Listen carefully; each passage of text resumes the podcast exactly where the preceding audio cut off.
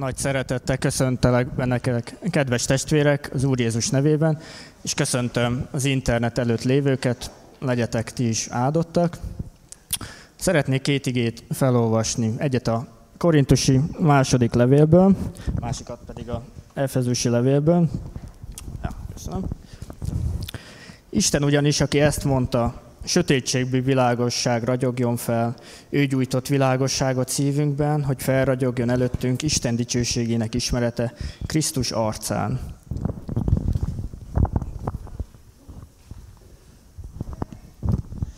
Mert egykor sötétség voltatok, most azonban világosság vagytok az Úrban. Éljetek úgy, mint a világosság gyermekei. Nem tudom kinek, hogy telt a múlt szombat és vasárnap.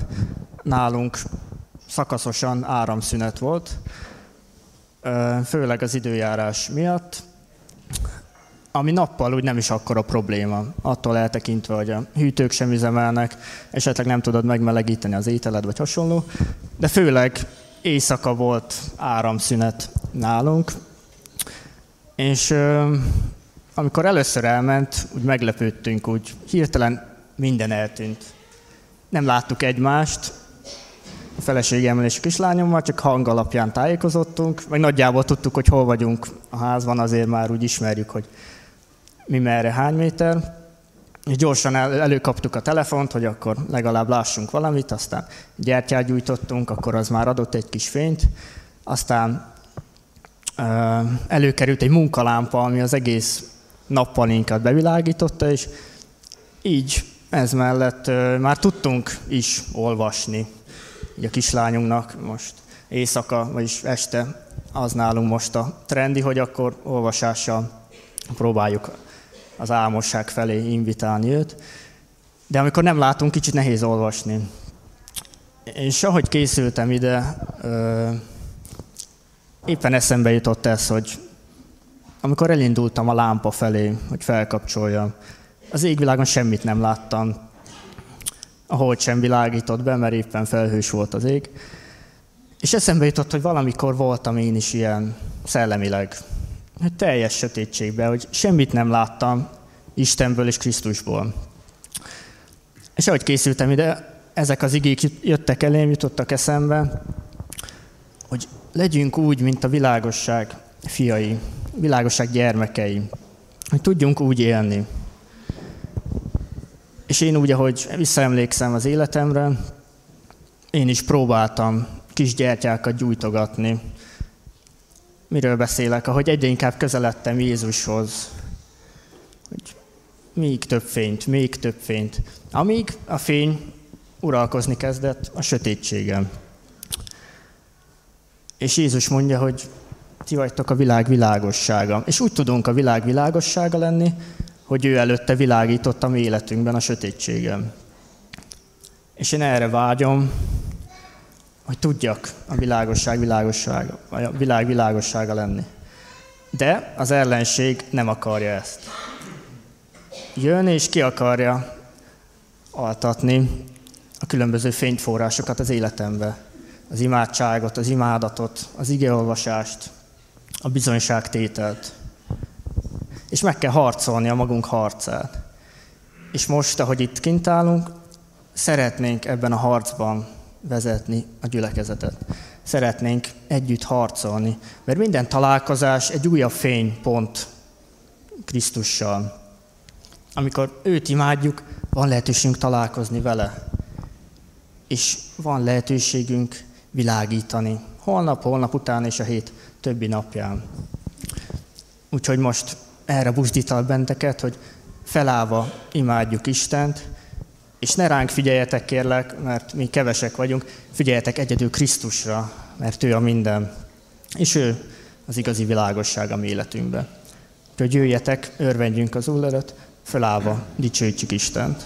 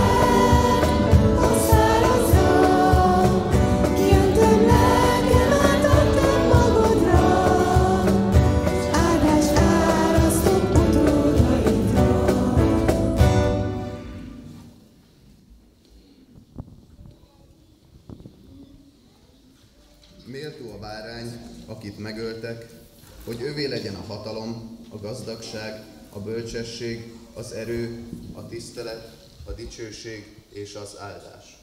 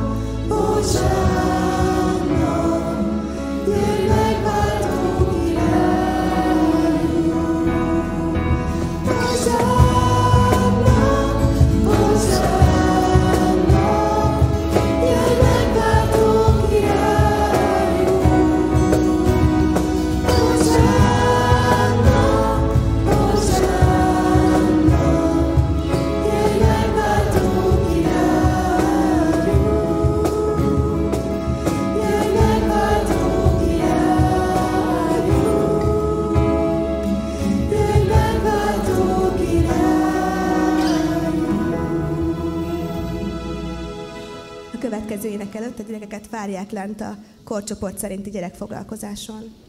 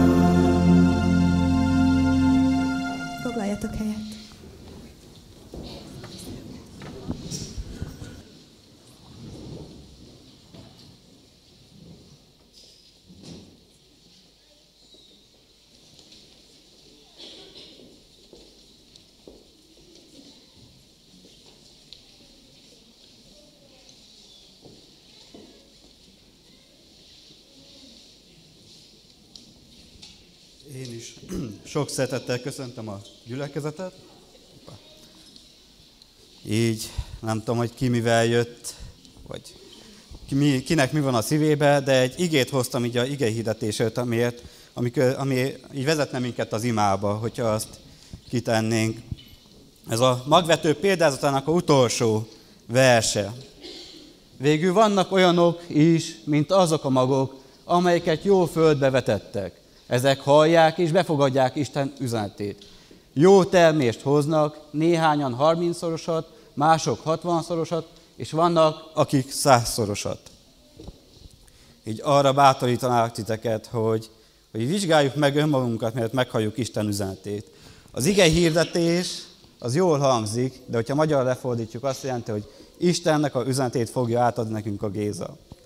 Hogy Istennek személyre szóló üzenete van számodra. Istennek személyre szól, vagy a gyülekezethez is van üzenete, mint ahogy itt vagyunk. De mindenkihez van egy olyan mag, amit el akar ültetni a szívünkbe a mai nap. És azt mondja itt az ige, hogy vannak, akik hallják és befogadják. Vannak, akik nem hallják meg, mert, mert az élet dolgai, vagy az Istennel való kapcsolatában meg van keményedve. Hogy van, aki meghallja, és, és azt mondja, fú, itt egy Isten élmény, de amikor kimegy, kimegy a teremből, akkor nem cselekszi meg. És van, aki az élet gondjai miatt nem tudja meghallani Isten szavát. Hogy bekerül a szívébe, de nem terem gyümölcsöt.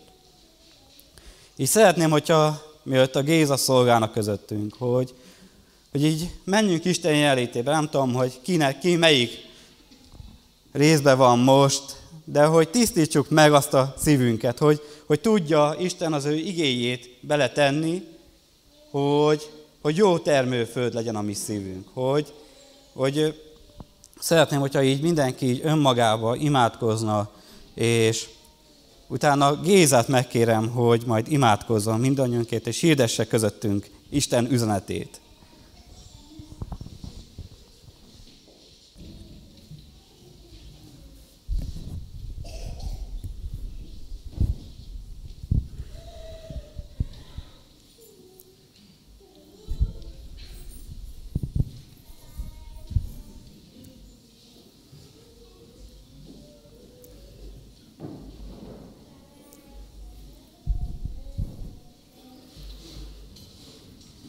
Mennyi édesapánk, köszönjük, hogy úgy jöhetünk hozzád, mint a te gyermekeid, a világot teremtő Istenhez. Köszönöm, hogy úgy jelentetted ki magadat, hogy elküldted hozzánk a te fiadat, és ő lett az ige, a testélet ige. Köszönöm, hogy ez az ige mag most a mi szívünkbe kéreckedik. Uram, bocsáss meg, hogy sokszor kivetlek a szívemből, megfeledkezem rólad. De köszönöm, hogy most te akarsz mindannyiunk szívébe lenni, és azt akarod, hogy jó föld legyen a mi szívünk. Urunk, ezt mi nem tudjuk megcsinálni, de te legyen szavad, ami most is teremt, az meg tudja ezt cselekedni. Kérlek, könyörülj rajtunk, hogy az ige magja jó táptalaj legyen, rajta találjon a mi szívünkbe, és áld meg a mi ige hallgatásunkat, és könyörülj rajtam is alkalmatlan eszközön most, Uram, hogy tudjam elmondani, amit Te akarsz, de Te szent lelked nélkül, Uram, ez lehetetlen. Köszönöm, hogy Te azt ígérted, hogy itt leszel közöttünk, és munkálkodsz egyen-egyenként mindannyiunk szívébe. Kiáltunk ezért, hogy lehessen ez is ma így, az Úr Jézus Krisztus nevében. Amen. Isten tiszteletünk alapigéjét szeretném olvasni. Fönnállva olvassuk az igét.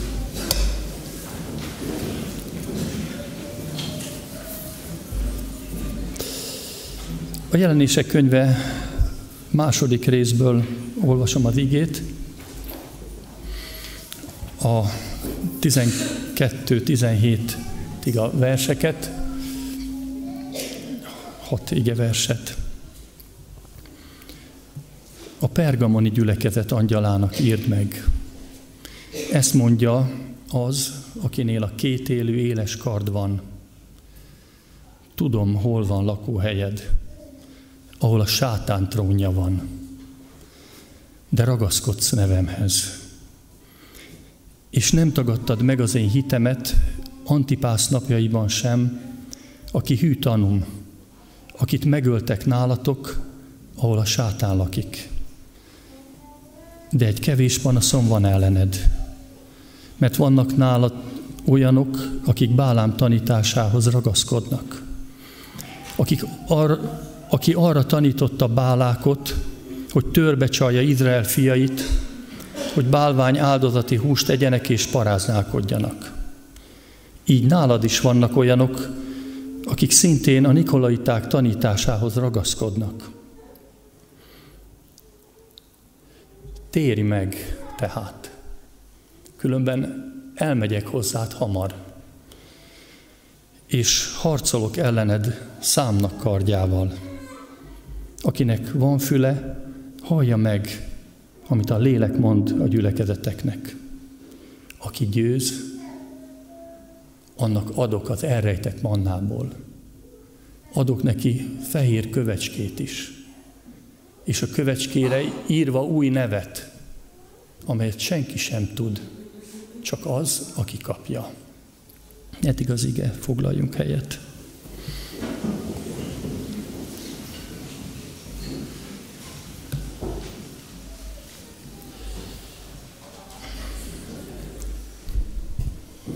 Olyan sok dolog érintett meg az énekekben, és arra gondoltam, hogy a jegyzeteimben olyan sok mindent fölírtam, és szinte mindent elénekeltünk, és külön megérintett Gergő bevezetése is, és Norbié is a sötétség, a világosság, és Krisztus arcán ragyog a világosság. Talán erről is szó lesz. Ma bevezetőben imádkoztunk Sámuelér is, Szilágy Ballán van, ott édesapja szolgált 15 évig, és kicsit úgy megy haza, mint mint ahogy az Úr Jézus mondta, hogy senki sem proféta maga hazájába, de őt úgy várják, mint profétát, és nem úgy, mint, mint gyermeket, és ez nagy áldás, és imádkoztunk érte, és imádkozzunk is, hogy áldja meg az Úr. É, a mai ige egyik, ami éppen fönn van, aki győz, ige, úgy arra gondoltam, hogy majd talán erről is lehet szót ejteni a pergomi gyülekezet kapcsán, hogy küzdöttél Istennel, emberrel és győztél. És itt, ha a végéről indulunk, itt három csodálatos ígéret van. Sok rossz dolog is van. Én nagyon megszerettem a pergamoni gyülekezetet, mert az a sok dolog az mind rám is vonatkozik. A jók azok sajnos kevésbé, mert sok jó is van, amit a, ez a gyülekezet tett, és, de végül mégiscsak azt mondja, hogy győzni. Győzni kell.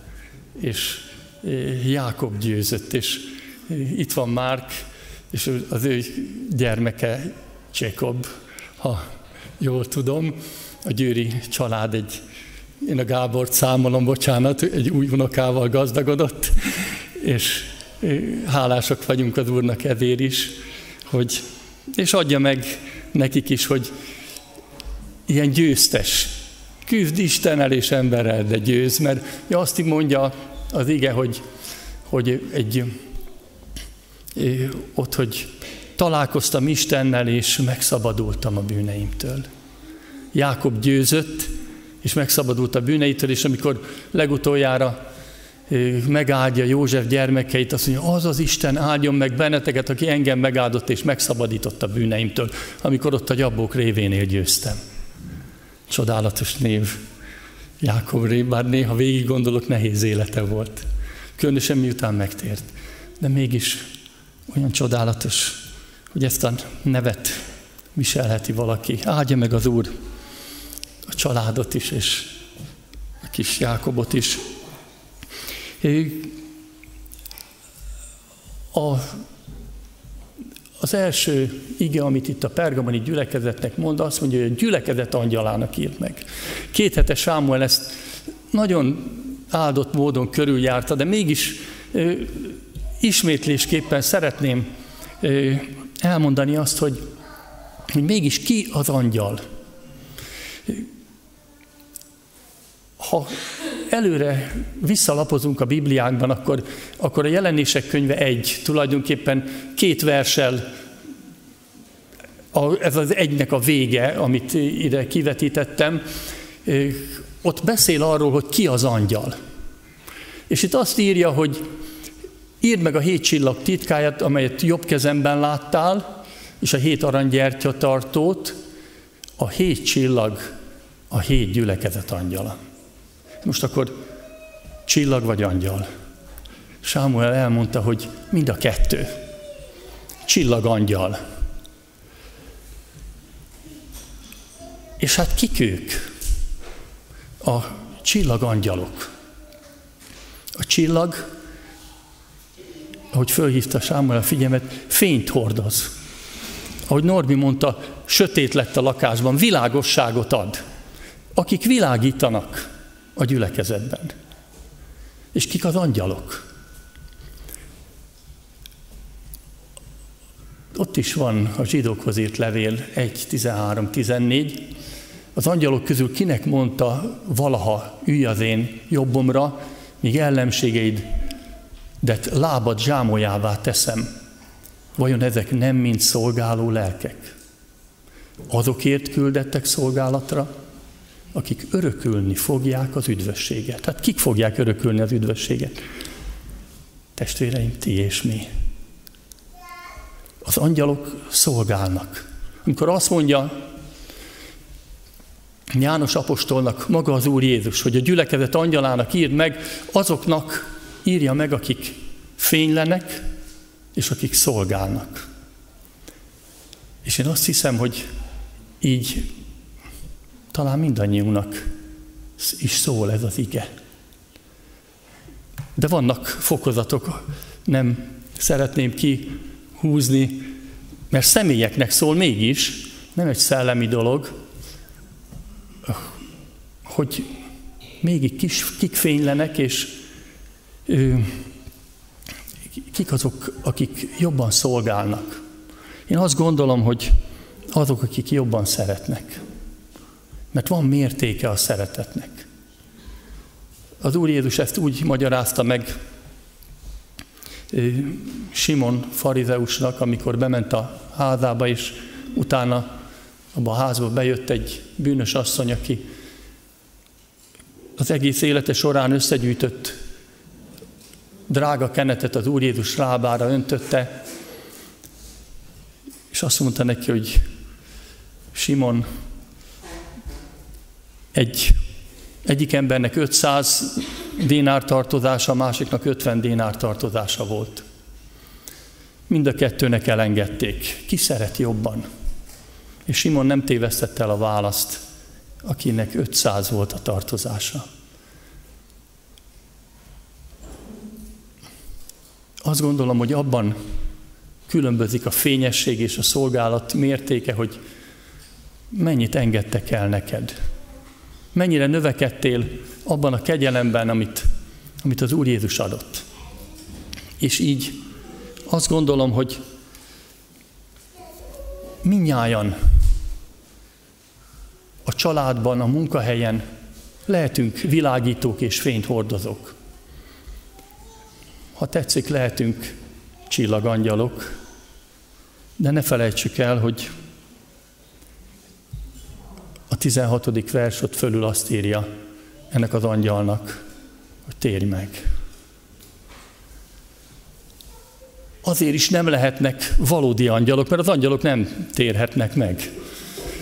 Két részre osztottak az angyal sereg, az egyharmada föllázadt Isten ellen a sátán angyalai, és itt most arról van szó, oda az van írva, hogy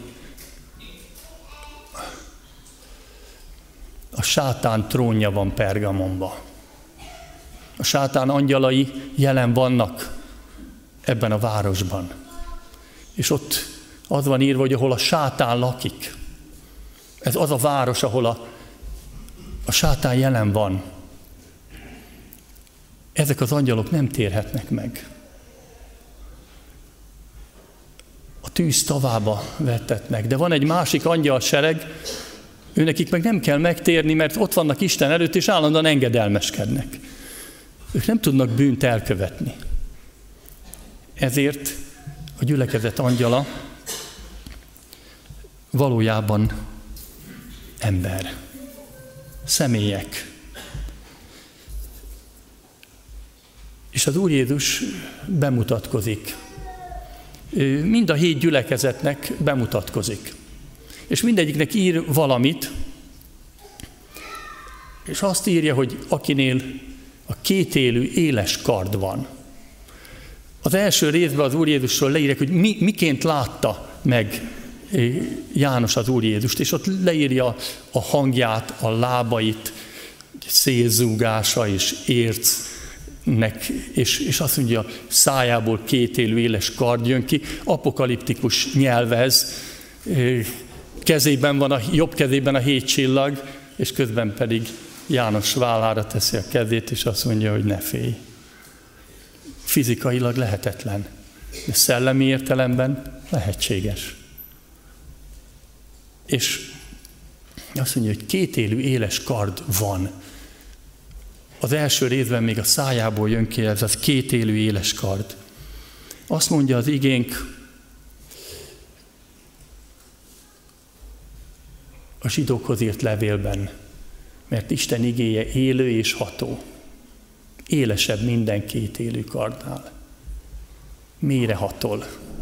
Az elme és a lélek, az ízületek és a velők szétválásáig, és megítéli a szív gondolatait és szándékait. Amikor az Úr Jézus kezében ott van ez a kard, akkor mikor olyan mélyre tud hatolni, és olyan világosan meg tudja mondani, hogy mi az, ami, ami szerinte van, és mi az, ami nem szerinte van. Ha a magvető példázatánál maradok, olyan Sámuel is olyan csodálatosan beszélt róla, és újra átéltem, mert én ebben az igében tértem, meg olyan sokszor elmondtam. Gergő is mondta, amikor átéltem azt, hogy kemény a szívem, mint, a, mint az útfél, és nem fogadja be az igét. És átéltem azt, hogy, hogy sziklás a szívem, mert ha ki is kell benne a mag, én vagyok az első, aki, aki megbotránkozik, hogyha üldözést támad az Úr Jézusról. És a Sámuel elmondta, hogy mennyi mindent kibírt a szmirnai gyülekezet. Mennyi szenvedést vállalt az Úrért. Megítélt az ige, és azt is, abban is megítélt, hogy az élet gondja elfogja a magot, elnyomja a magot, és nem kell ki belőle semmi. De Gergő hozzátette ma reggel, aki pedig jó földbe esett. Isten teremt. És teremtett. És az ige nem csak öl, nem csak vág, hanem gyógyít is. A mai igénkben is az utolsó három ajándék, jutalom, az, az valami csodálatos. Jutalmat ígér, ígér Isten, és azt mondja, itt az igénk az utolsó kiemelt szóban, neki kell majd számot adnunk. Isten igéje kard is, gyógyító kés is, szike is, de egyszer neki kell számot adnunk. És nekünk nagyobb számadásunk van, mert, mert mi kezünkben tartjuk az igét. És ismerjük az Úr Jézus Krisztust. Ugye János evangéliumában az van írva, az ige testélet. És olyan döbbenetes a mai ige is, amikor az Úr Jézus maga beszél, és kire hivatkozik? Bálám történetére.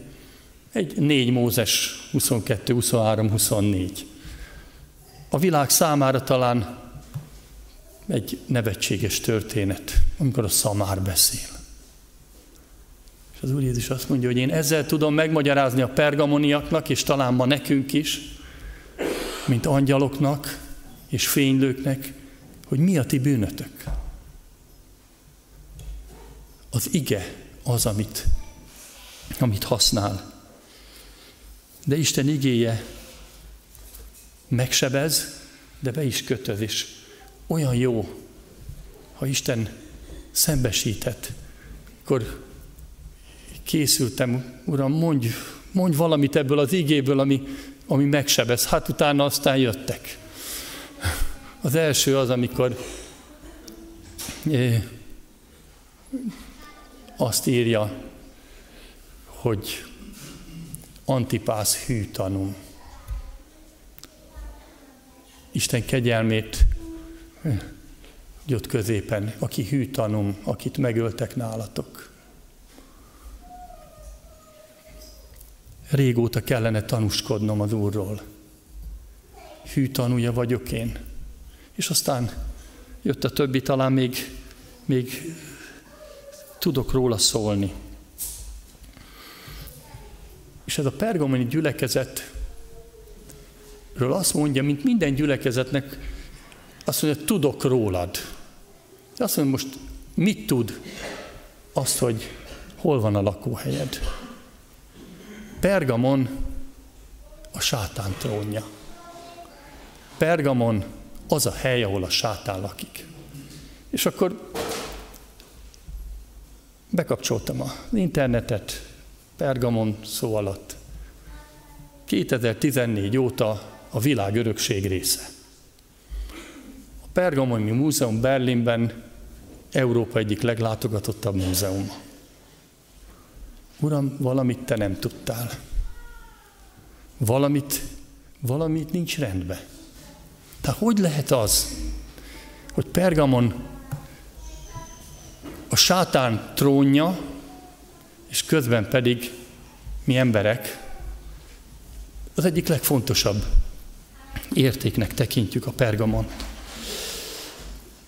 Pergamon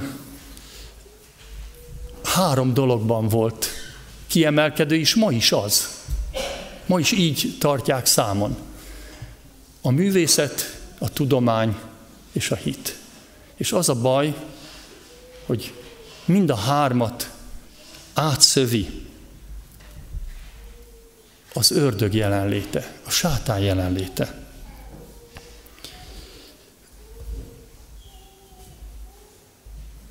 A, a kiállított, ugye Berlinbe átszállított Zeus oltár, ami ott állt, amit talán nevezhetünk a sátán trónjának, ott állt Pergamonban, a tengerparti városban, valójában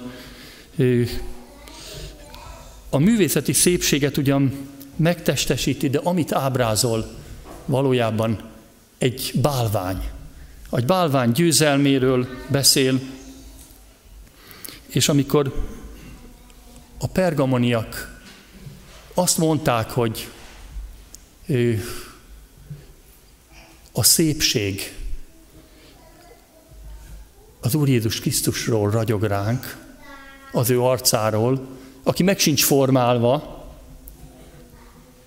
Pál azt mondta, hogy ismertük is az Úr Jézus test szerint, nem ismerjük, mert lélekben ismerjük, egy lelki szépség van, akkor azt mondják, hogy titeket nem tudunk befogadni. Ti nem estek térdre az EU szoltár előtt.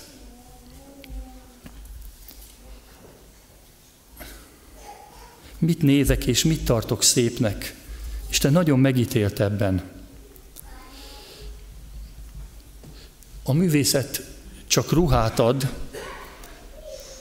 és valaminek. Mindig, amikor művészi tárgyakról beszélünk, vagy találkozunk, tanultam én is sok művészet történetet, akkor, akkor végül mégiscsak valami, valami szellemit akar mondani. A jóságot, a rosszaságot, a gyűlöletet, a hősiességet. Ezen a ö, szobron, ami, vagy ezen a ö, oltáron, ami körülbelül háromszor akkor ebbe az irányba, meg háromszor ekkora, mint ez a terem, és gyönyörű, arányos építészeti és szobrászi emlék,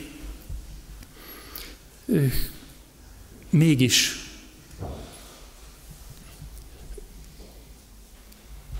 az ördög és az ember hősiességéről szól. És ott van a tudomány, amikor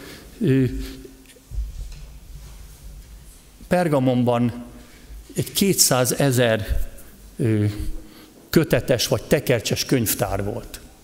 A tudomány nagyon magas szintre emelkedett.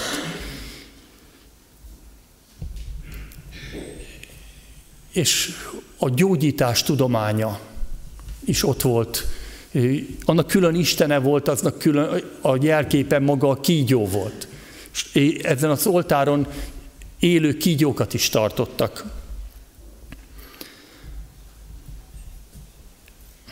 A tudomány akkor akkor tölti be a szerepét, hogyha Isten dicsőségére van. Egy jó családi ház lehet, hogy egy építő művész tervezi csodálatosan megépül, de ha, de ha benne békétlenség és, és Isten telenség megy, akkor, akkor az, egy, az a sátán lakhelye lesz csak külső. És a pergamoni gyülekezet azt mondta, hogy nekünk az Úr Jézus a bölcsességünk. És Pergamonban feltalálták a, a pergament. Ez egy, ez egy állati bőrből készült ráírható, mondhatnánk úgy, hogy papír, de azért találták föl, mert az egyiptomiak nem adtak nekik papírus, mert versengtek, és akkor úgy gondolják, hogy írni kell, és akkor feltalálták a pergament, ami nagyon fontos volt, hiszen Pálapostól is írja Timóteusnak, hogy hozd magaddal a köntösömet, a tekercseket, de leginkább a hártyákat írja Károli, az új fordításban már azt írja, hogy a pergameneket. Mert arra olyan fontos dolgok vannak írva. De mit írtak a pergamenre? Az itt égő fényeknek se tudnám számolni, legalább 30 van, egy atom erőműből származnak 40 százalékban. És 1945-ben néhány másodperc alatt ez az atomenergia tízezreket égetett el, és két hét alatt pedig százezrek, vagy százezernél is több ember halt meg szörnyű kínok között. Mire használom a tudományt?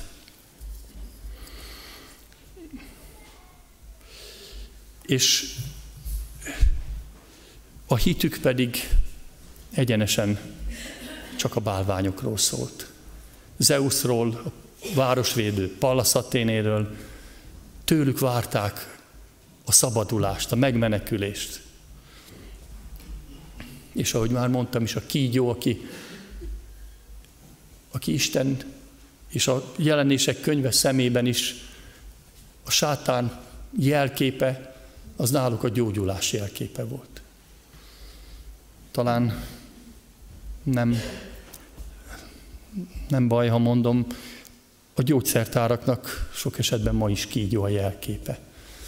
Innen származik.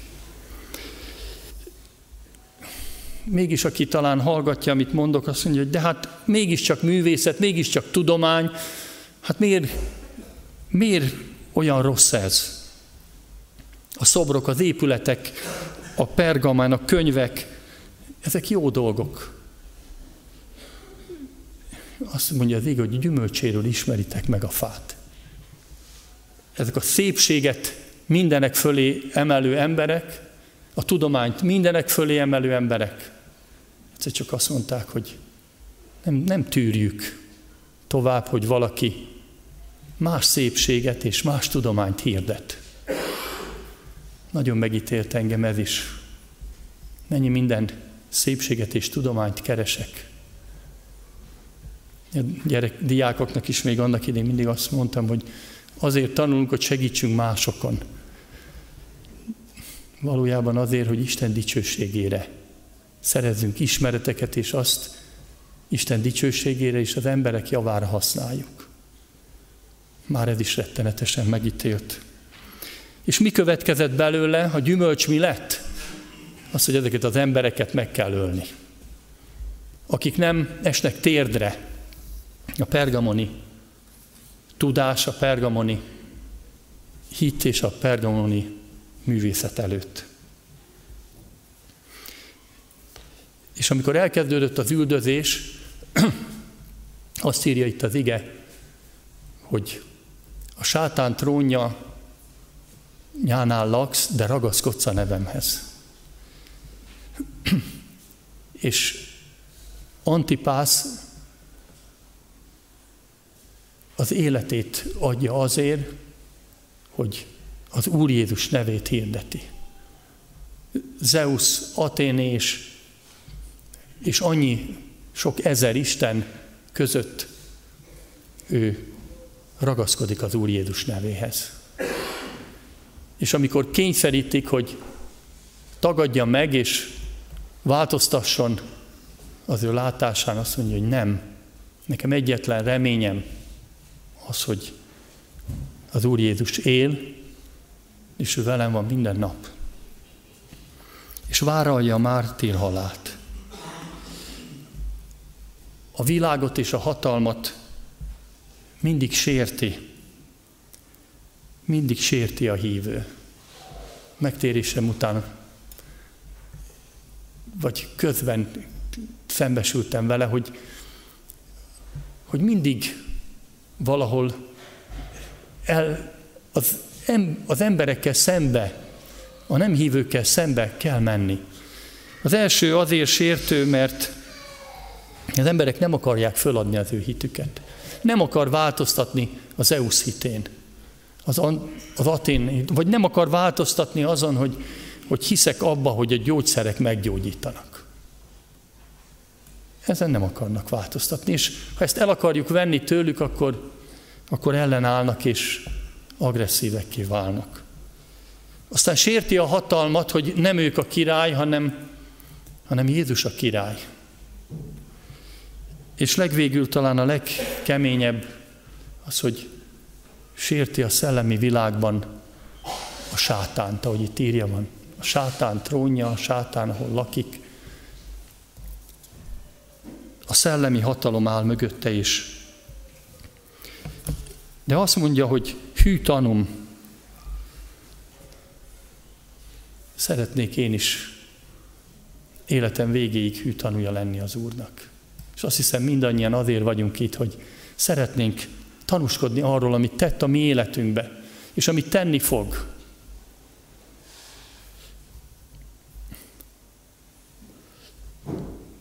Szeretném, amíg élek, elmondani a családban is, és mindenhova, ahova küld az Úr, hogy ő kegyelmes, és minden jó tőle származik. És az mind, minden művészet és minden tudomány fölött való. És az Úr Jézus azt mondja, miután megdicséri ezt a gyülekezetet, és azt mondja, hogy kitartóak, hogy van egy kevés panaszom ellened.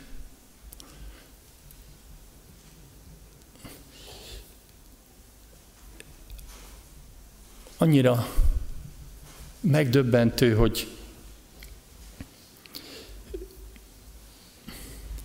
hogy magára Bálám személyére hivatkozik. Hogy egyszerre kettő dolog lehet jelen, a Bálám tanítása és a, az Úrér való meghalni képesség. Nem tudom, mennyi idő telhetett el az üldözések után, és azt sem tudjuk, hogy honnan kapta az evangéliumot a pergamoni gyülekezet, de kitartott. És egyszer csak elmúlt az üldözés, és a sátán taktikát változtat. Erőszakkal nem tudja megváltoztatni, és meggyengíteni a hitét a pergamoni gyülekezetnek, azt mondja, hogy egy másik módszert választ. Bálám egy ról tudjuk, hogy, hogy proféta volt. Isten embere volt. Nem tudom, nem tudtam megnézni, vagy többször elolvastam, de nem látszik az igéből, hogy ő Izrael népéhez tartozott volna, de egy biztos, hogy Isten beszélt vele. Nem is akármit mondott neki. És mégis az ő személye önmagában hasonlít Pergamonra és hasonlít rám. Megtértek, megismerték az Urat, és közben egy tévtanítás, vagy egy téves cselekedet elindította azt a folyamatot, ami, ami nem az Úr szerint való. Bálám tudja, hogy nem átkozhatja meg Izraelt, a négy Mózesben olvasunk erről, mert itt, hogy olvassuk, ott van Bálák, Bálám Bálákot tanít. A Bálák egy moabita király volt, és azt látta, hogy Izrael törzsei jönnek, és le fogják győzni. Moabot, és, és félt Izraeltől, és azt gondolta, hogy fegyverrel nem tudom fölvenni ellenük a harcot, hát szellemileg veszem föl. Hívom Bálámot, aki Isten embere, átkozza meg Izraelt, és akkor majd legyőzöm. És Bálám először nem akart menni, aztán ígértek neki is pénzt, ma úgy mondanánk, hogy van az a pénz, amire ezt meg lehet csinálni. És Bálám el is indult, hogy megátkozza Izraelt. És a szamara nem ment tovább. Megállt. És miután már háromszor megverte, a szamár szólalt meg, és azt mondta, hogy nézd, ott áll egy angyal, és nem enged tovább. Isten nem akarja, hogy megátkozd. És aztán mégis tovább ment, és háromszor ki is ment, hogy megátkozza, és háromszor áldást mondott. És legvégül ez bizonyítja, hogy Bálám Isten embere egy csodálatos, csodálatos proféciát mond. Csillag származik Jákobból, királyi pálca Izraelből. Ennek a kétszívű profétának egy csodálatos látást ad. Látom őt, de nem most. Nem közel. Látja a közvetlen dolgokat is, hogy jön majd egy király, aki Moábot át fogja ütni és eltörli a földszínéről, de jön egy olyan király is, aki csillag, akit a, fény, akit a jelenések könyve, amit most olvasunk, a fényes hajnali csillagnak hív. Látja, hogy jön az Úr Jézus, a királyi pálca. És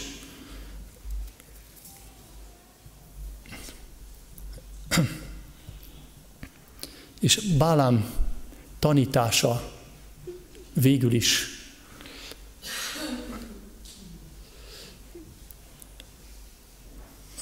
az lett, miután nem tudta megátkozni Izraelt, Bálákotnak mondott valamit.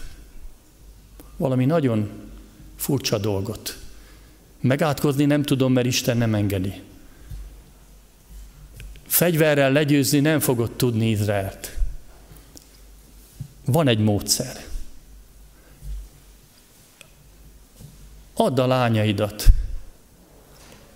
a moabita lányokat add a izraeli fiúknak feleségül. És fordítva, a fiaid megvegyenek feleségül moabita lányokat. És Isten megtiltotta az ő törvényében ezt.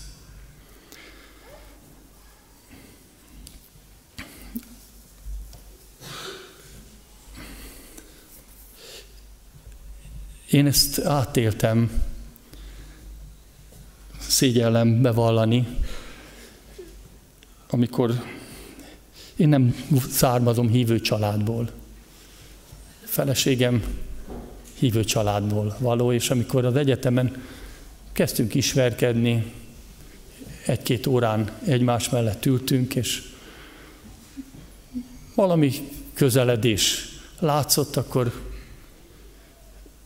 akkor Ildének azt mondták, hogy a szülei is, meg, meg a gyülekezetben, a vének, hát ezt a kapcsolatot meg kell szakítani.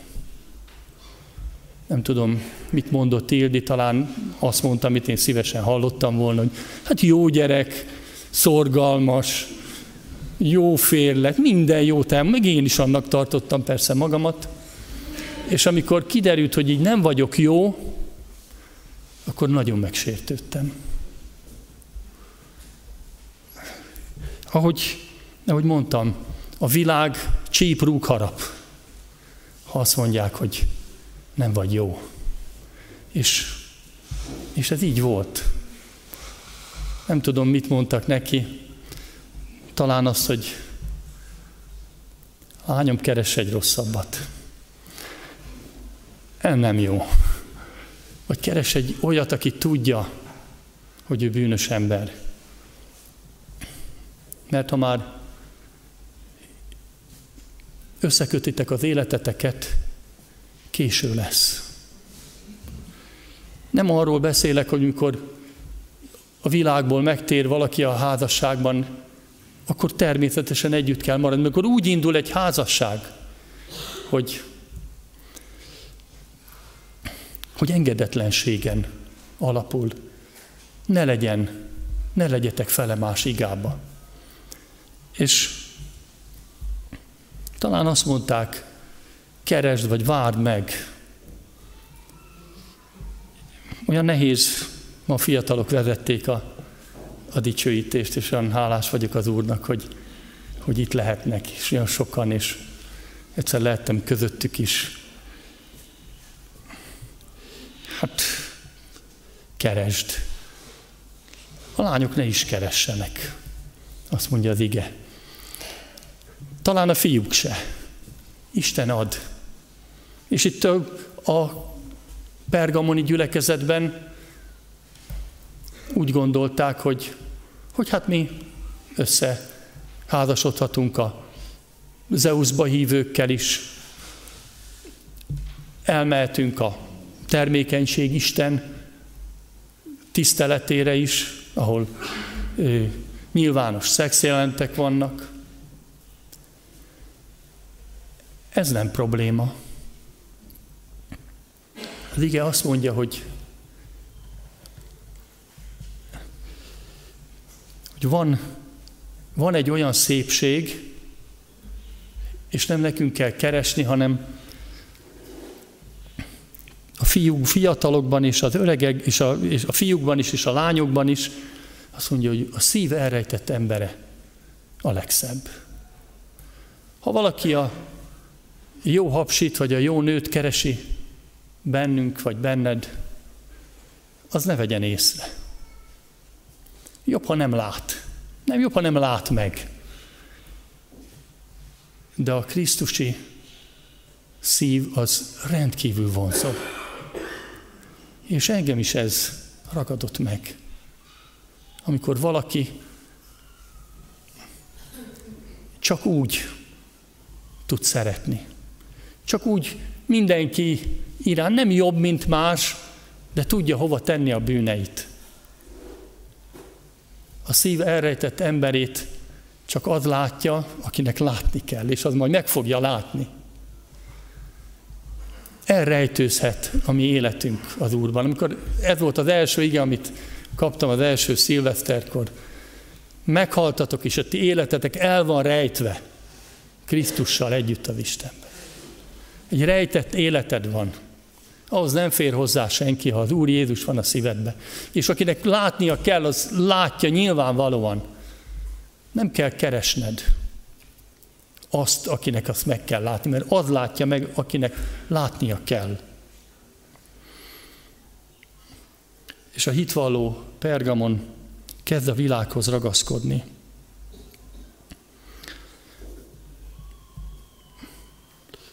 A nyilvános parádna istentiszteleteken oda el kellett menni. Ma Ma nem kell elmenni. Elég egy kattintás a tévén, vagy a számítógépen, és ott van az, ami, amitől, amitől vissza akarta tartani az Úr Jézus a gyülekezet angyalán keresztül a gyülekezetet. Azt mondja az igen, ne szabjátok magatokat a világhoz. Nagyon megítél. Nem akarom elmondani az idő miatt, két dologban is annyira rám terhelt az Úr, hogy jó példát mutatok én a unokáimnak, jó dolgokat teszek én. Nem világi az, amit teszek.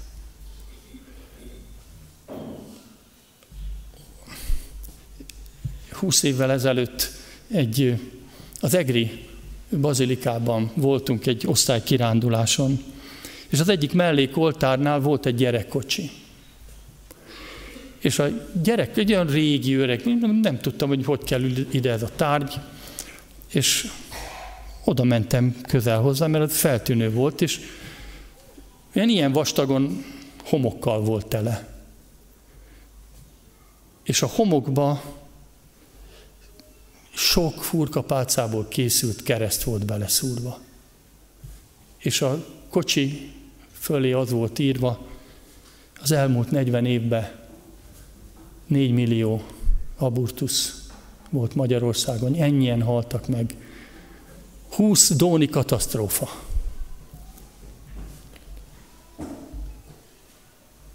Egy háborúban nem lehet akkora veszteséget átélni, mint egy erkölcstelen világban.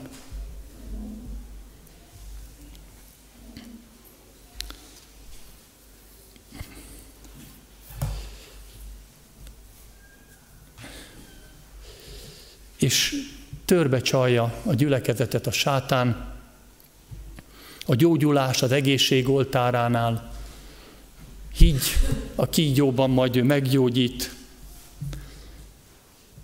Aztán a jósok oltáránál, ha a jövőt akarod tudni, majd ő megmondja.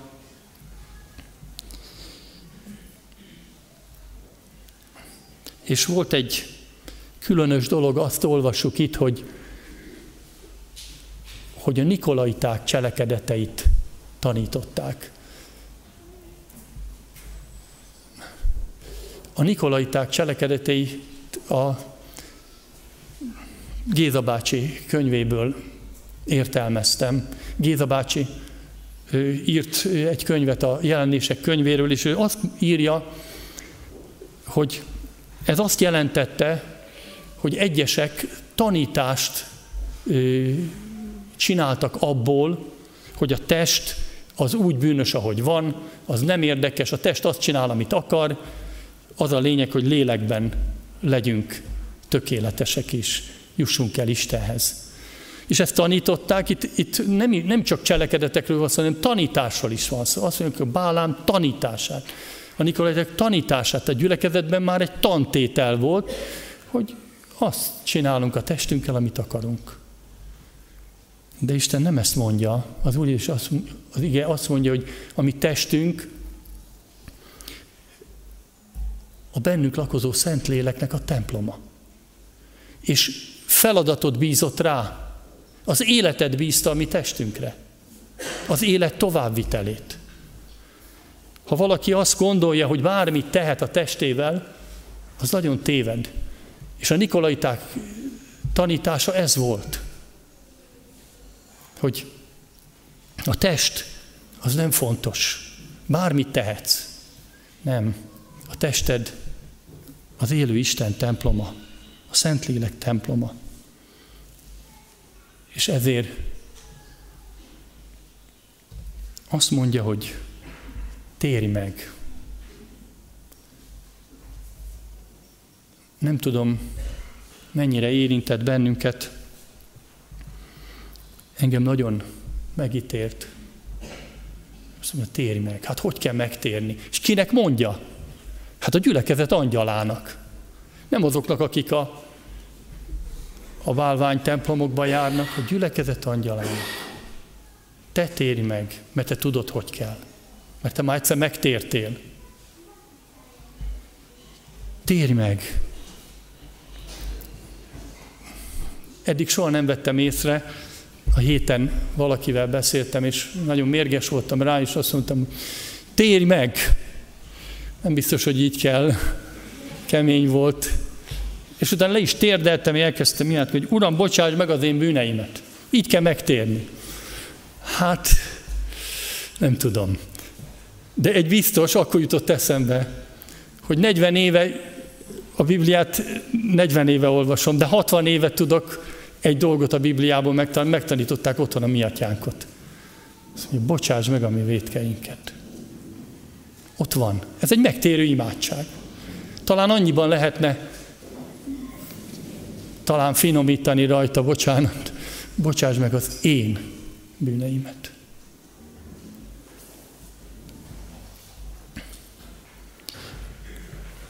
A megtérés mindig kimondhatatlan öröm és közben mégis egyedül nem megy. Isten érintése kell. És az igében szólít meg, a mai igében is. Amikor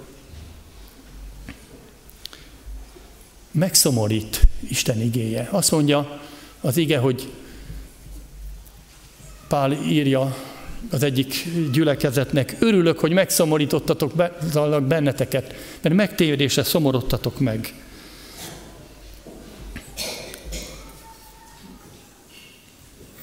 A megtérésnek két oldala van.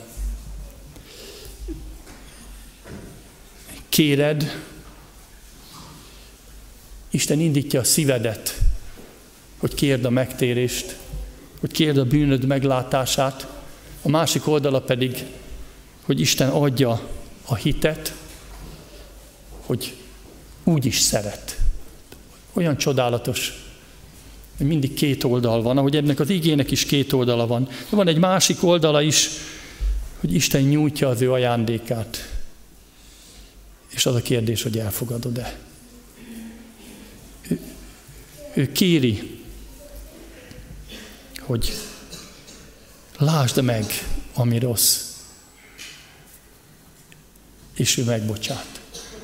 Bűneinket maga vitte fel a fára. És megtörténik az öröm. Azt mondja az ige, hogy a mennybe is öröm van a megtérésen. A világ legjobb dolga. És mégis olyan nehéz. Mert az ördög mindent megtesz. Miért? Mert amikor, amikor meglátod a bűnödet, akkor egy nagyon fontos dolog történik. Leleplezed az ördög munkáját. És azt mondod, hogy nem akarok ebbe a csapatba tartozni. És amikor ez megtörténik, akkor Isten, hogy mondja, átvitt az ő szeretett fia országába. Átkerülsz a másik csapatba. És ezt az ördög nem akarja. Úgy születünk, hogy az övéi vagyunk. És nem enged. De Istennek van hatalma. Istennek van hatalma a mai igéhez, hogy jó földet te, csináljon a te szívedből is, az én szívemből is. És ez nem, nem egyszer, egyszer és azóta minden nap.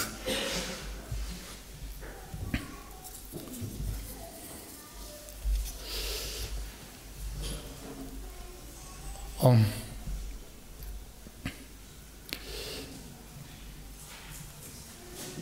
sok fokozata van a megtérésnek. Csak néhány szóban. Az első, amikor, amikor meglátom, meglátod a bűnödet. Egyes bűnöket. Ahogy Péter is meglátta. És utána van egy másik, amikor, amikor Péter kimegy halászni, és csak jót csinál. Halászott, nem fogott halat. De az Úr Jézus beszáll a hajójába, és azt mondja, hogy vest ki a hálot, és találsz. És akkor azt mondja, hogy bocsáss meg nekem, mert én bűnös ember vagyok. Amikor Péter látja, hogy az ó embere teljesen bűnös, az, azon már nem lehet segíteni. Csak az új élet segít. És utána tovább megy.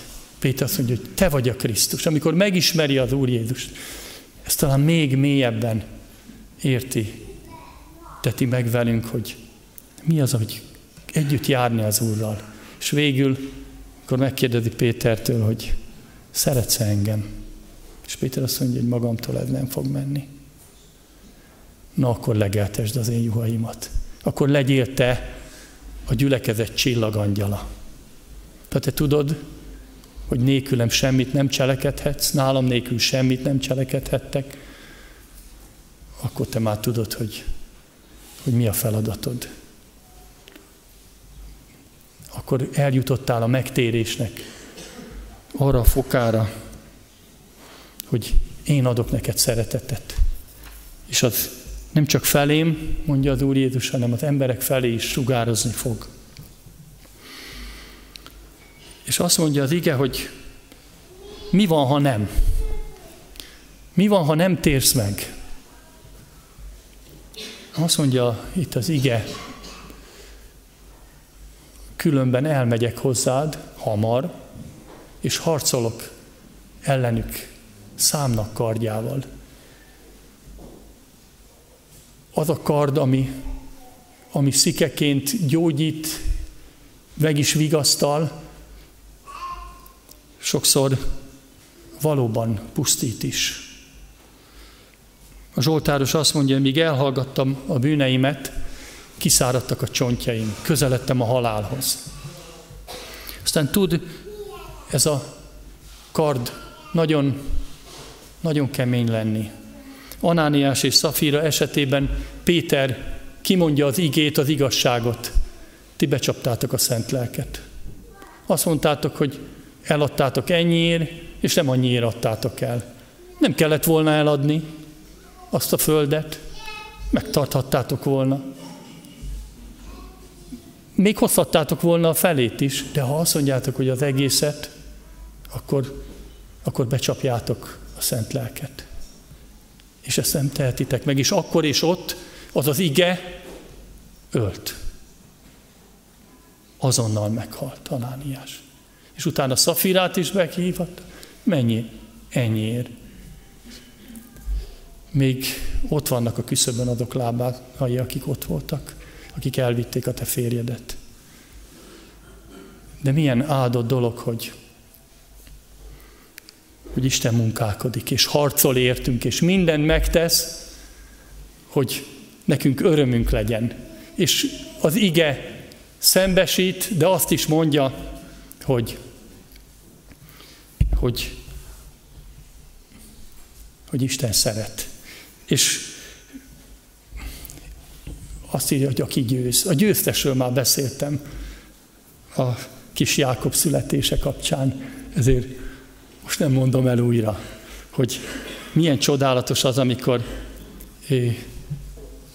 amikor Isten, amikor küzdünk Istennel és emberrel, és Isten győzelmet ad és szabadulást. Mert ő ezt munkálja. És ezért küzd velünk sokszor, sokszor a bűneinkben, a nyomorús, a nehézségekben. De a végén azt írja, aki győz, annak adok. Most jön a jutalom. Ugye, ugye az unokákkal bírjak, mindig azzal kezdem, hogy, hogy lesz jutalom. És akkor van, amelyik úgy jön be, kérem a jutalmat. Hát, sajnos nem így van. Nem. Ő is azt mondja, aki győz, téri meg, és aki győz, annak jön a jutalom. És csodálatos hármas jutalmat ad Isten.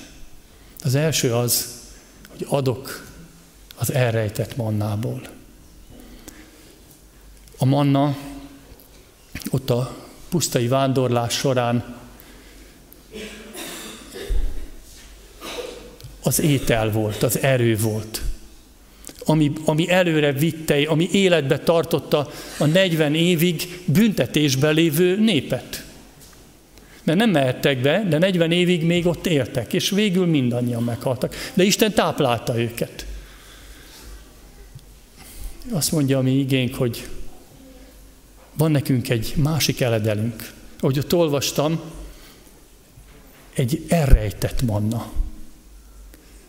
Nem tud erről mindenki, nem látja a világ, de van. Azt mondja az Úr Jézus.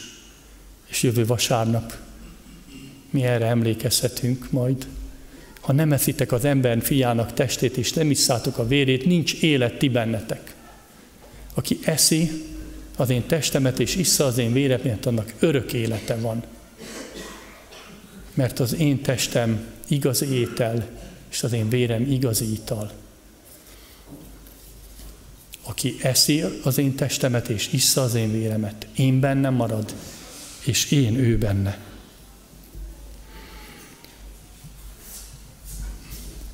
Ez az elrejtett étel, az Úr Jézus teste, az ő szellemi lénye erőt ad. Erőt ad akkor, amikor, amikor támadnak a bűnök. Talán ma is sokan úgy érezhették, hogy az ige támad, és én támadok, bocsánatot kérek. Valamikor régen azt mindig azt mondtam, hogy engem is annyira sértett az ige, hogy kezdetben mindig, ha valakinek elmondhattam, Isten kegye, mindig azt mondtam, bocsáss meg. Mert lehet, hogy nagyon megbántottalak, mert a kétélű kard meg, megsebzett. Nem akartam. De ha bánt bennünket, akkor, akkor az Úr Jézus azt mondja, hogy ne félj, mert megváltottalak.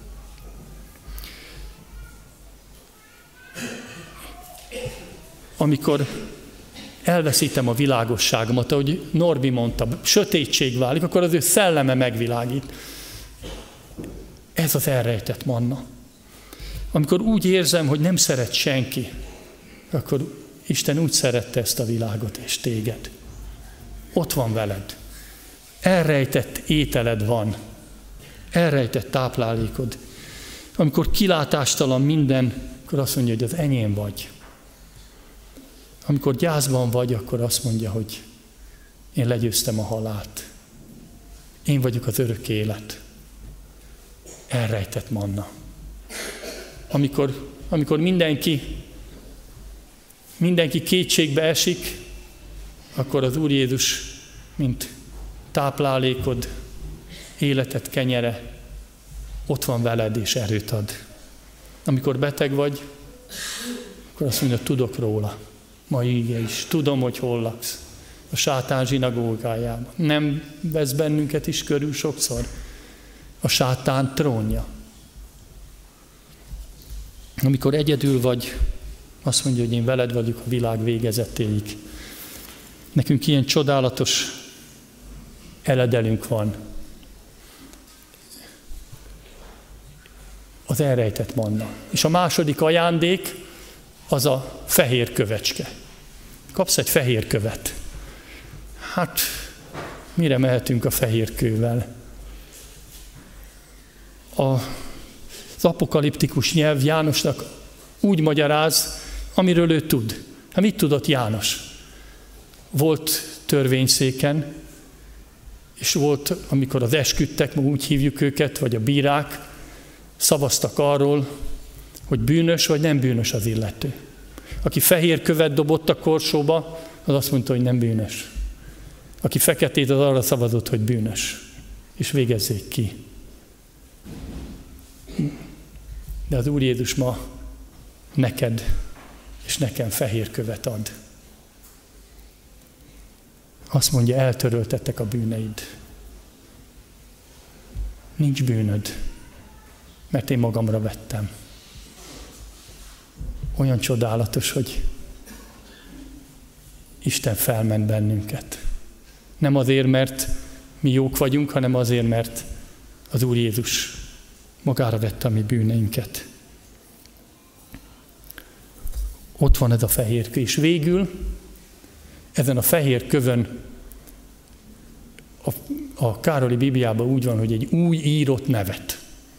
Itt az van írva, hogy a kövecskére írva új nevet, amit senki nem tud, csak az, aki kapja. Ez is titkos. Sőt, annyira titkos, hogy csak te tudod.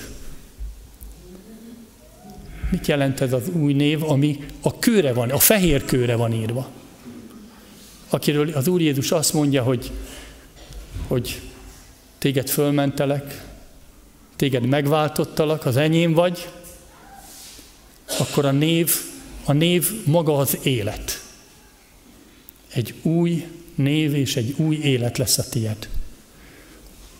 A Károly fordításában egy írott, íródó név. Amikor együtt jársz az Úrral, akkor egy új élet íródik. A régi elveszett, és íródik az új. Ez is megítél. Hányszor járok a régibe? Az el fog veszni. De amit az Úr Jézussal jársz, az fölíródik arra a fehér kőre, kicsi szellemi értelmű ez, de íródik egy új élet, a te életed, amit a felmentésben, az új, a fehér kövön kaptál. Áldjon meg az Úr bennünket, hogy íródjon ez az új élet. Hagyja meg az ő kegyelméből mindannyiunknak. Legyen ővé a dicsőség mindörökké. Amen.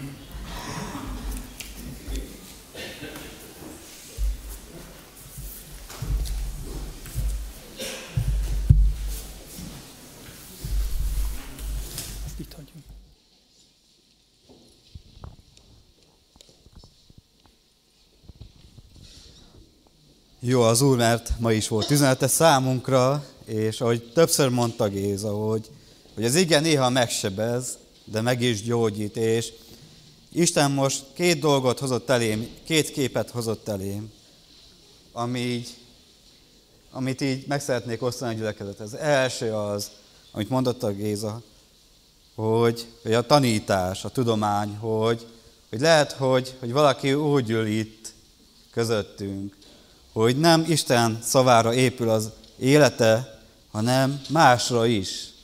Hogy valamit ugyanúgy kezel, mint az igét, Isten igéjét. Hogy, hogy reggel előveszi a Bibliát, de elővesz valami mást is. Lehet, hogy megnézed reggelent azért a horoszkópot, biztos, ami biztos, hogy megnézed azokat a dolgokat, amik a régi életedhez tartoztak. És Isten azt mondja, hogy térj meg, mert akkor győztes leszel. Akkor kapsz mennyei mannát, Krisztus jelenlétét az életedbe teljesen, még erőteljesebben. A másik pedig, amit elém hozott Isten, az a paráznaságnak a bűne, hogy, hogy lehet, hogy ebben szenvedsz, lehet, hogy, lehet, hogy már leraktad. De van, van ennek olyan vetülete, hogy rendezted el a kapcsolatodat a házastársaddal. Vagy csak Istennek vallottad meg. Vagy ennek a bűnnek a következménye még benne van a házasságodban. Hogy, hogy ezen akar Isten azt mondja, hogy, hogy lehet, hogy fájdalmas ezt hallanod, hogy annak még mindig van következménye, de azt mondja, hogy térj meg, és győztes leszel. Hogy, hogy ki lehet, hogy főkavaró volt az ige hirdetés, lehet, hogy elgondolkoztatott. És ez miatt arra hívlak titeket, hogy ne közösen, hanem mindenki így önmagába imádkozzon, és közben megkérem a dicsőítő csapatot, hogy jöjjön, és majd a közös imádságunk az ének lesz, ahol fölállunk és dicsérjük az Urat. És ugye azt is, amikor felolvastam, hogy Isten üzenete, hogy jó földbe hullik és hoz sok gyümölcsöt, az azt is jelenti számomra, hogy amikor helyzet van, amikor jön a kísértés, akkor ellen tudok mondani. Nem egyszer, nem kétszer, hanem azt mondja az igaz, hogy 30-szor, 40-szer, 60-szor is. Hogy jön a kísértés, és amikor jön a helyzet, akkor én azt ellen tudok állni. És azt tudom mondani, hogy fordulok Istenhez, és ezáltal gyümölcsöt terem az életem, hogy, hogy erre bátorítok mindenkit, hogyha elhagyjuk a imaházat, és jön a kísértés. Amit kaptál üzenetet, azt akár írd fel a telefonodba, vagy írd fel a Bibliádba, amit ma kaptál, és amikor érzed, hogy jön a nehézség, akkor nyisd ki, és mondd azt, hogy Istenem, te ezt üzented nekem ezen a vasárnapon. Azt mondtad, hogy újuljak meg, hogy térjek meg, hogy újra vedd legyen közösségem, akkor nyisd ki a Bibliádat, vagy nyisd meg a telefonodat, és, és hidd el, hogy Isten azt el akarja végezni, amit üzent számodra ma. Hogy legyünk az Úr jelenlétébe, és Isten a, dics, a dicsőítő csapat majd vezet minket a dicsőítésbe, és álljunk föl, és, és ott is dicsőjük az Urat, hogy mi, mi az, amit tenni fog még az életünkben.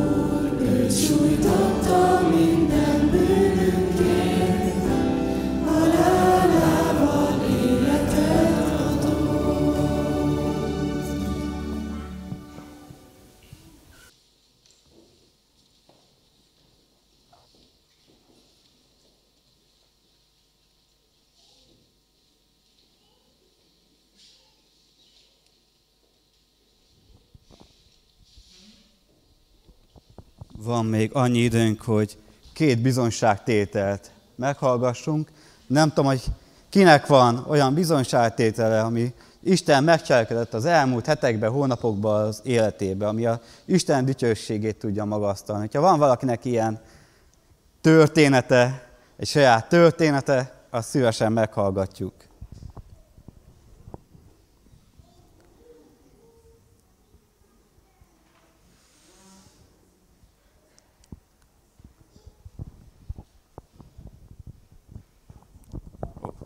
Marika néni. Nagyon örülök, hogy jössz.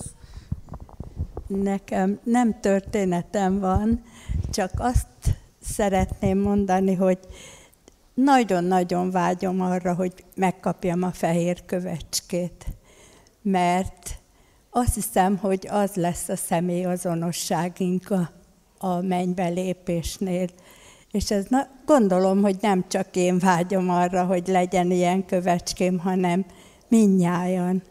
De ahhoz győzni kell, azt írja a János jelenések, hogy csak a győztes kap. És olyan nehéz napról napra legyőzni a kísértéseket, mert mi is olyan helyen lakunk, ahol a pergameni gyülekezet lakott, hogy a sátán uralkodik a környezetünkben mindenütt. És azt írja az új fordít, nem is az új fordítás, hanem az egyszerű fordítás, azt írja, hogy van az életedben, ami nem tetszik nekem. Így fejezi ki, hogy ami nem tetszik nekem. És biztos, hogy minnyájunk életébe nem is ritkán előfordul olyan, ami az Úr Jézusnak nem tetszik. De hát ő kegyelmes, és és megbocsát nekünk, hogyha van is olyan, ami nem tetszik, de nagyon kell küzdenünk az ellen, hogy, hogy ne szivárogjon be az életünkbe semmi olyan, ami a sátáni. Se tényleg, amit mondott itt a Gergő, mindenféle ilyen praktikák vannak most a emberek között, ne engedjük, hogy a mi lelkünket is megfertőzze, mert nem kell nekünk megtagadni az Úr Jézust ahhoz, hogy ne kapjuk meg a kövecskét, csak egy kicsit beengedni a világot. Harcoljunk ellene, testvérek, minnyájan.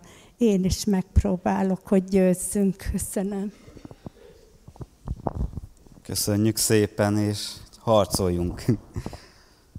Jó, szerintem akkor a gyülek, a hirdetések következnek, és megkérem, hogy vetítsük be.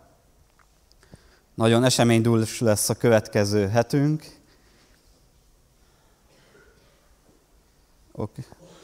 A következő héten lesz hétfőn majd ima közösség, harcosok klubja, pénteken és szombaton barátkozók órája, pont az ifjúságit nem írtam föl, de az is lesz, és láttam egy-két fiatalt, aki a karzaton ül, őket is szeretettel várjuk az ifjúsági alkalmainkra. A fészek bejáton lehet bejönni, és este 6 órakor szoktunk kezdeni, dicsérjük az Urat, meg Bibliát tanulmányozunk, és utána meg kis csoportokban erről beszélgetünk, utána meg közösségben vagyunk egymással.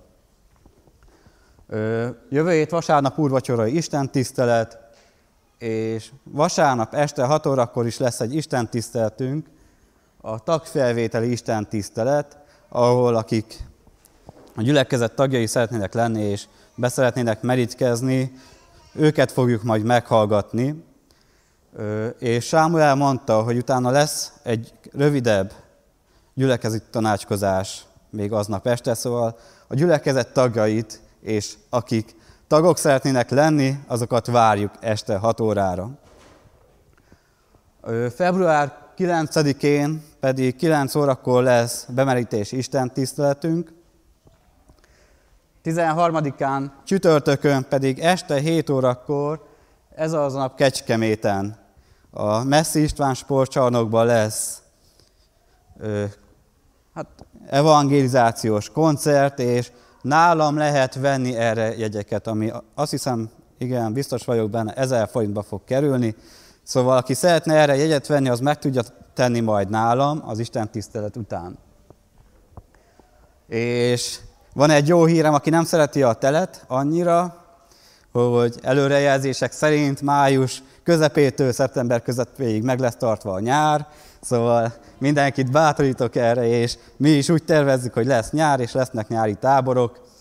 Itt vannak a, a gyerektábor, a, gyülekezeti, a ifjúsági tábor, a gyülekezeti tábor és a Jár Angel tábornak a időpontjai és helyszínei. A, hogyha jól tudom, akkor a gyerektáborra és a családos táborba lehet jelentkezni a gyülekezet honlapján. Az ifjúsági táborban mindenkit szeretettel hívunk. Akik itt dicsőítettek, velük lesztek egy táborba, ha jelentkeztek. Még jelentkezni nem lehet, de majd jelezni fogom, amikor már lehet jelentkezni. És tudom, hogy vannak még hirdetések, és akkor hogy a Nagy Géza szeretne hirdetni közöttünk egyet. Igen, egyet, nem lesz kettő belőle. Gergő már beharangozta a nyarat. Az időjárásról nem beszélt, hogy mi várható, de azért szeretnénk erre készülni. Köszöntök én is mindenkit. Egy dologban szeretném tájékoztatni a gyülekezetet, hogy az elmúlt héten klímatechnikai munkákkal kapcsolatos szerelési munkák folytak itt a, a teremben, illetve a, ott az óvodai bejáratnál a, az udvari részen. Hát ha itt fölnézünk, itt látjuk a, a beltéri egységeket, a, a, amik majd reméljük jó hatással működnek a, a nyári időszakban, és ezt élvezzük ennek az előnyét. Szeretném megköszönni azoknak a, a munkáit, akik részt vettek a pályáztatás kapcsán tanácsaikkal, segítettek bennünket. Egy nevet hadd emeljek ki, a István megengeded a, a Nyári István nevét, meg, meg őt külön szeretnénk megköszönni az áldozatos munkáját, aki a, a műszaki felügyeletét a gyülekezetünk részéről itt a kivitelezésnek végezte. Jövő héten már tulajdonképpen az átvételre, beüzemelésre is sor kerül, utána egy kellemes kötelességünknek kell még eleget tennünk, ki kell fizetni majd a teljes összeget a, beruházásnak, és ennek kapcsán is álltam ki, és, és szeretném először megköszönni azoknak, akik tudtak erről a beruházásról, és tisztában vannak azzal, hogy ez, ez azért több milliós költségű beruházás, és már céladományjal támogatták ezt a kiadásainkat, és szeretném buzdítani és, és lehetőséget biztosítani arra, hogy aki indítást érez arra, hogy céladományként anyagilag támogassa ezt a, ezt a beruházást, az akár bankszámlára utalással, céladomány megjelözéssel, klímára, akinek hogy tetszik, akár kis borítékban, persejbe vagy a házi pénztárba való befizetéssel ezt megteheti. Ezt szoktuk így hirdetni, amikor ilyen építkezés típusú beruházásaink vannak. Köszönöm szépen. Visszaadom a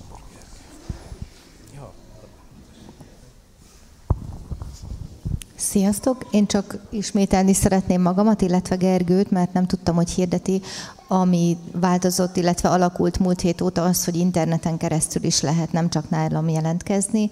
Tehát a gyülekezet honlapján, a gyülekezet oldalán tudtok jelentkezni a gyülekezeti táborra, várjuk a jelentkezéseteket szeretettel. És akkor megkérném Anitát, mert kettő diával készültem, a másik diáról viszont Murányi Anita fog nektek egy pár szót. Köszönöm szépen, nagyon sok szeretettel köszöntöm a gyülekezetet, aki nem ismer engem, Murányi Kovács Anita vagyok, én ebben a gyülekezetben tértem meg, és most így váratlanul be behuppontam ide Kecskemétre, és a Merre tart a világ elnevezésű 9. Baptista Tudományos és Ismeretterjesztő konferenciára szeretném felhívni a figyelmeteket, illetve invitálni benneteket erre az eseményre. Azért is teszem ezt, mert résztvevője vagyok a, ennek a szervezésének, az én főnököm Háló Gyula Marika néni veje, és, és ezért bátorkodom hívni benneteket erre az eseményre. Annyit szeretnék csak elmondani róla, hogy február 29-én lesz a Hotel Bencúrban, Budapesten, a, a Baptista Egyház szomszédságában, a Budapest teremben. 10 óra és 16 óra között tart ez az esemény, és arra keresi a választ, arra keresik a választ baptista tudományokkal foglalkozó gondolkodó testvéreink, hogy vajon 5-10 év múlva milyen világ fogad bennünket, és ezt számos tudományterületről fogják átölelni, többek között a pszichológia, a szociológia, az, orvostudomány, vagy a transplantáció, vagy mikrobionika, tehát nagyon sok tudományterületről vizsgálják majd ezt a kérdést. TED típusú előadások lesznek, nagyon pörgős lesz ez a nap. Tehát mintegy 20 előadó 10-15 percben fog beszélni a saját munkájáról. Ez a, a Kecskeméti gyülekezet Varjúné Legát Kati és Murányi Szabolcs miatt különösen is érintett, hiszen ők ketten lesznek ebből a gyülekezetből előadók. Ezért is, és minden más, más előadóért is hívlak és várlak benneteket szeretettel.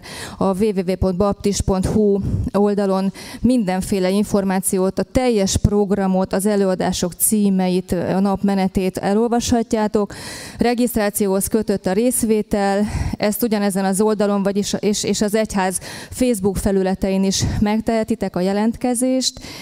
3000 forintos regisztrációhoz kötött a részvétel, amely természetesen a programokon túl kávészünetekben italokat és, és az ebéd fogyasztást is tartalmazza. Nagyon sok szeretettel várlak oda benneteket. Köszönöm szépen.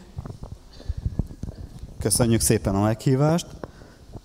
Szeretnék Isten áldását kérni Landerhom Márk és Eszter gyermekére, Jákobra, és most már elmentek, de reméljük, hogy jól vannak, és tényleg így imádkozunk értük, Isten így tartsa meg őket, és így a végén megtartjuk szokásos adakozásunkat, és a dicsőítő csapatot megkérem, hogy jöjjenek, és ezzel is tudjuk az anyagi javainkkal Isten országát építeni, hogy, hogy mi csak ezzel kapcsolatban visszaadunk Istennek, amilyen áldásokat kaptunk, és úgy hiszem, hogy megsokszorozza azokat az áldásokat, amiket mi visszaadunk neki.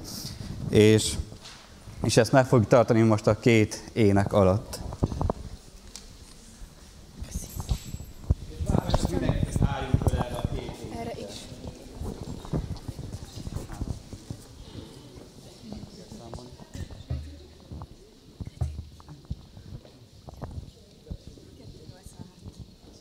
A 286 a sötétségből a fényre emelsz.